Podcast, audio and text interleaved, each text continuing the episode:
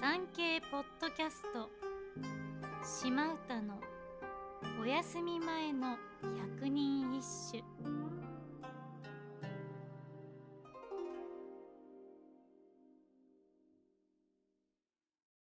第46番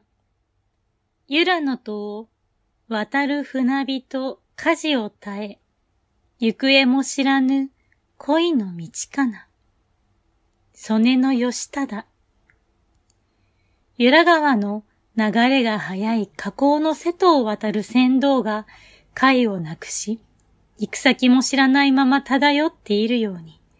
私たちの恋の行方もこれからどうなるのかわからない。恋は穏やかな時もあれば、激しく揺さぶられる時もある。これからどうなるのか、という不安を川に浮かぶ船がさまよう様子に例えて歌っています。すがすがしくピュアなこの歌の作者、曽根義忠はかなり偏屈な性格だったそうで、招かれていない歌会に粗末な格好で乗り込み、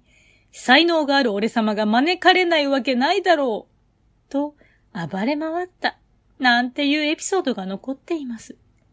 が、この話は吉忠をいじめるための作り話という説も。